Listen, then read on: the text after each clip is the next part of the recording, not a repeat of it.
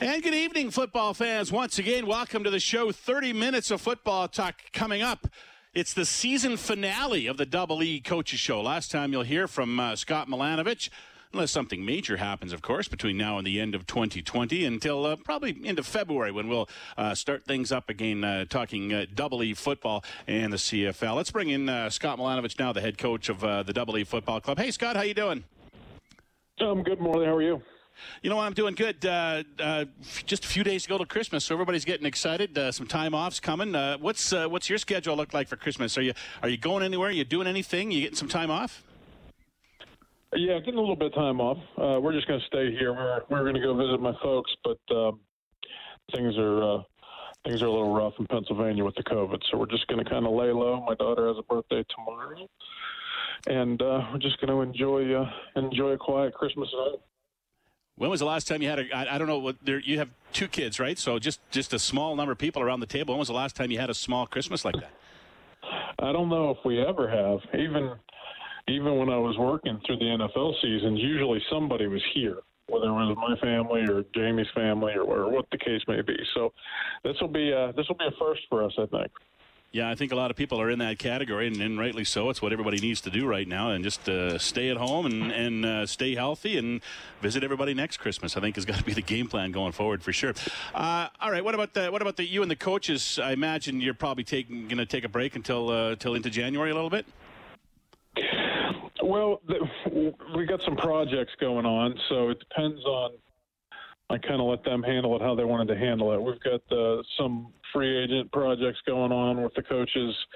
Um, basically, what I have the coaches doing is um, uh, checking out their position across free agency and then their counter position. So the receivers coach would do uh, reports on receivers, and then he would also do reports on defensive backs, and that way we're getting some eyes on it. But they've got uh, they've got a couple weeks to get it done. So if they want to take a take a week off and and grind the other time they can. I'll, I'll be working here a little bit, but nothing too serious here in the next week or so.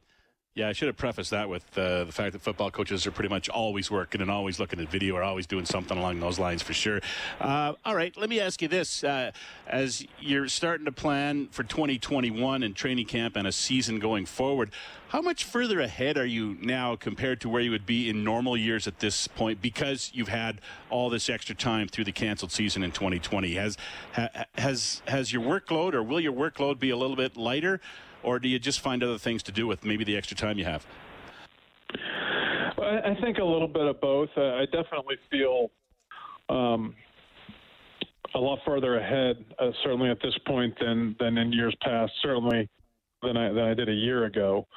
Um, you know, getting into the free agent stuff, and and I've had eyes on a, on a lot of the the free agent American guys that that we're interested in that are on our neg list. So um, I have a lot better feel, I think, going going forward here at this time of the year than I did. The other thing too is, you know, preparing for training camp and everything last year without having a season. Uh, you know, not not as much is going to change. So, um, a good portion of that work's done. We'll still do.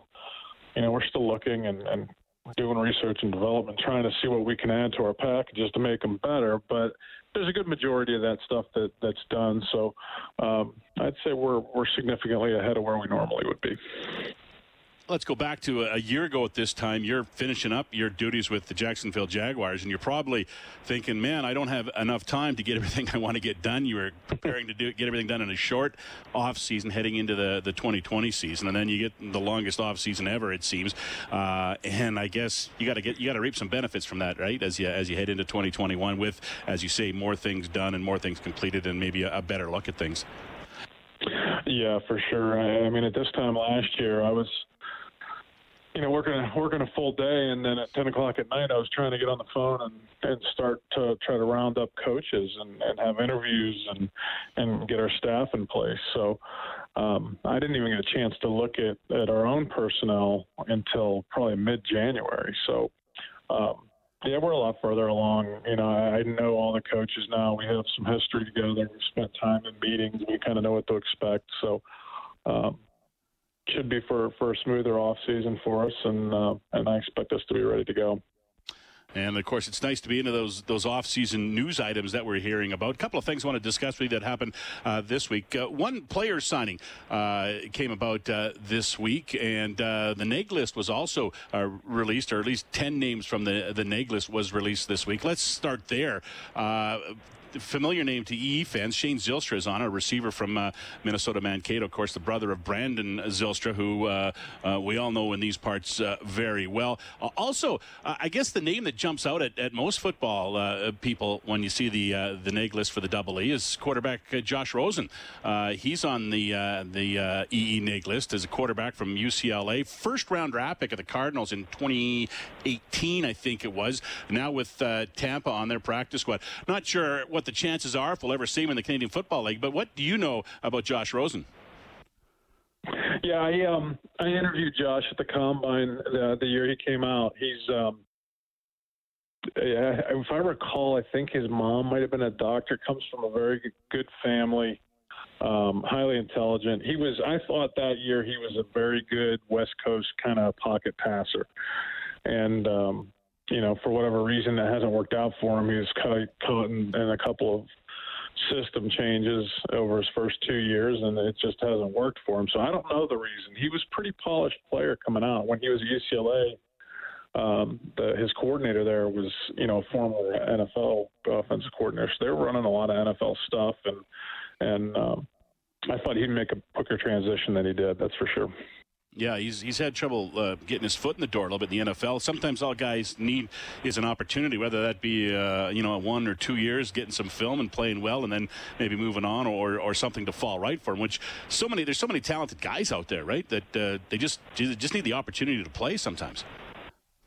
Yeah, it's just the fits is everything to me. You know, if, if your your skill set kind of kind of fits with what the coordinator wants to do and, and what the head coach wants to do and um it just it obviously it just hasn't worked out well for him as of yet but uh that can change quickly and you, you get yourself in the right system and and uh, feel comfortable back there doing what you're doing and get somebody to believe in you. He just has not had a lot of time. He had one year as a starter, and I don't think he played the whole year, if I recall, in Arizona.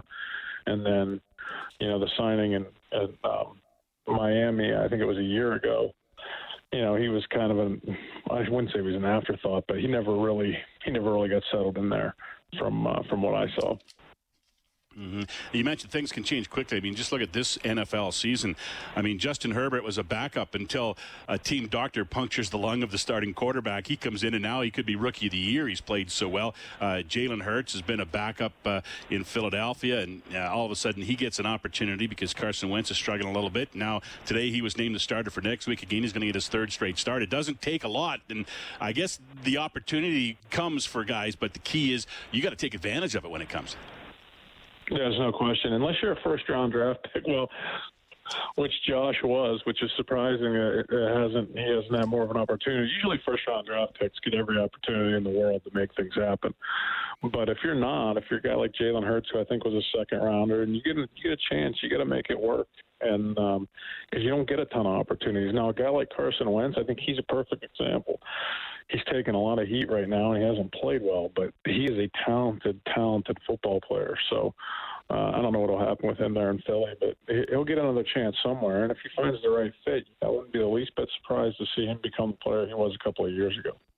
And, and on the flip side, uh, the guy who took his place in Philadelphia for a while and won a Super Bowl there uh, took advantage of the opportunity got. Things aren't going all that well for him uh, right now in Chicago, but I mean, he took advantage of the opportunity he got, got himself a nice big contract. Uh, you know, he got some time in Jacksonville. Now he's in, in Chicago, struggling right now, I know, uh, and, and has been replaced by Mitchell uh, Trubisky. But uh, good example of the opportunity came, he took it, and he's set for life financially and probably for football too.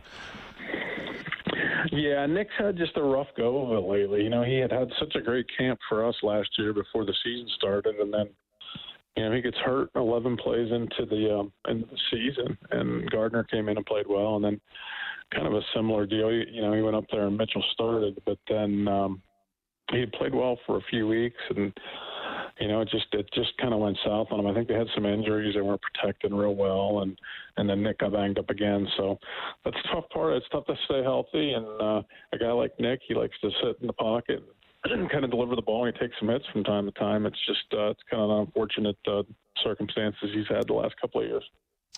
We're seeing uh, a lot of teams around the league right now signing uh, those American free agents, guys who, who aren't on the NIG list, and they're, they're just outright free agents. And a lot of guys, you know, I mean, there's a ton of football players playing college ball in the U.S., so a lot of these guys slip through the cracks in the NFL. A lot of these guys uh, you never hear of until they come to the Canadian Football League and make a mark for themselves. Uh, the uh, the Double E this week signed linebacker Antonio Jones uh, Davis, and I know I was texting with you earlier today, and, and you don't know a whole lot about him. He's one of those guys that, that you're going to have to look at when he comes to camp, but uh, I, I, guess there's a lot of guys in that category. And what I what I what I'm getting to as a as a coach, uh, there's a lot of players coming in who you don't know a lot about. How much prep and homework do you do on these guys before camp starts? You can kind of get a read on them before camp starts. How much stuff do you watch on a guy like Antonio Jones Davis or, or other guys who you don't know all that well who get signed to contracts and come into camp? Yeah, it depends on what position it is. Um, a lot of the guys on offense, I'll see a lot more of uh, and have a better feel and probably a little bit more input on. Uh, I've seen Antonio Jones Davis. He's yeah, I've seen his college film at, at NIU, and he is a he is an emotional player. Like he's a guy fans will love because you can just see on film how how much he loves to play and compete, and he's full speed, and he's you know he's a sure tackler, and and um, you know he's one of those guys. It's kind of, it's kind of hard to explain uh, scouting people, but like if he's blitzing, there's guys like tiptoe through the line. Not this guy. I mean, he is he is full speed downhill, and um, and and he is an explosive sideline to sign fast player. So he looks like a guy that uh, that fits our league very well.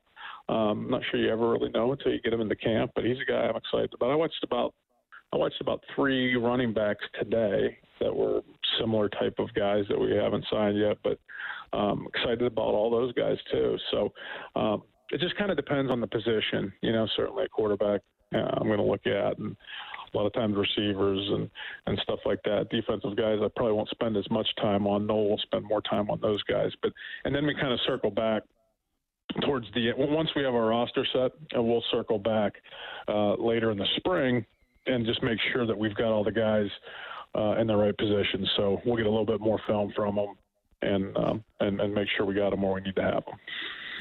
All right, you mentioned positions and guys you'll watch at, at certain positions. Tell me, what's the biggest difference? What what position has the biggest difference in the way you play it in the CFL compared to uh, the NFL or NCAA? Oh, that's a good question. Um, it's hard to say. I mean, quarterback's very different, not from you know obviously a physical standpoint of throwing, you know, but the the reading of defenses is very different. The mechanics of of having to um, you know have five six guys possibly in motion, the the quick play clock, all that stuff's different for DBs. You know, having to cover a guy with a waggle is a totally new thing to, to all the American guys, and so that one, you know, that that's a, a big change. Um, offensive line, you know, I want to say it's not as big of a deal, but the whole yard off the ball thing will throw off an American player for a while because they time their punch, and same thing with with defensive linemen. So, um, linebacker wise, you know, it's a little bit more similar, with the exception of you know the size of the field and the way teams attack uh, defenses in the CFL. So there's a little bit more. That's why you see smaller linebackers in the CFL. They got to be a little bit more athletic. They got to be able to cover a little bit better, which this guy we just signed, I think, can. Um, but um, those, you know, you get your special teams differences where with the halo and all that. So there's there's quite a few nuances that um, that the new American players will have to grasp. All right, you're listening to the uh, Double E Coaches Show, brought to you by uh, Jiffy Lube here on 630 CHED, the voice of Double E football. Morley Scott along with Scott Milanovich. We'll take a break. We'll come back with more football talk here on 630 CHED.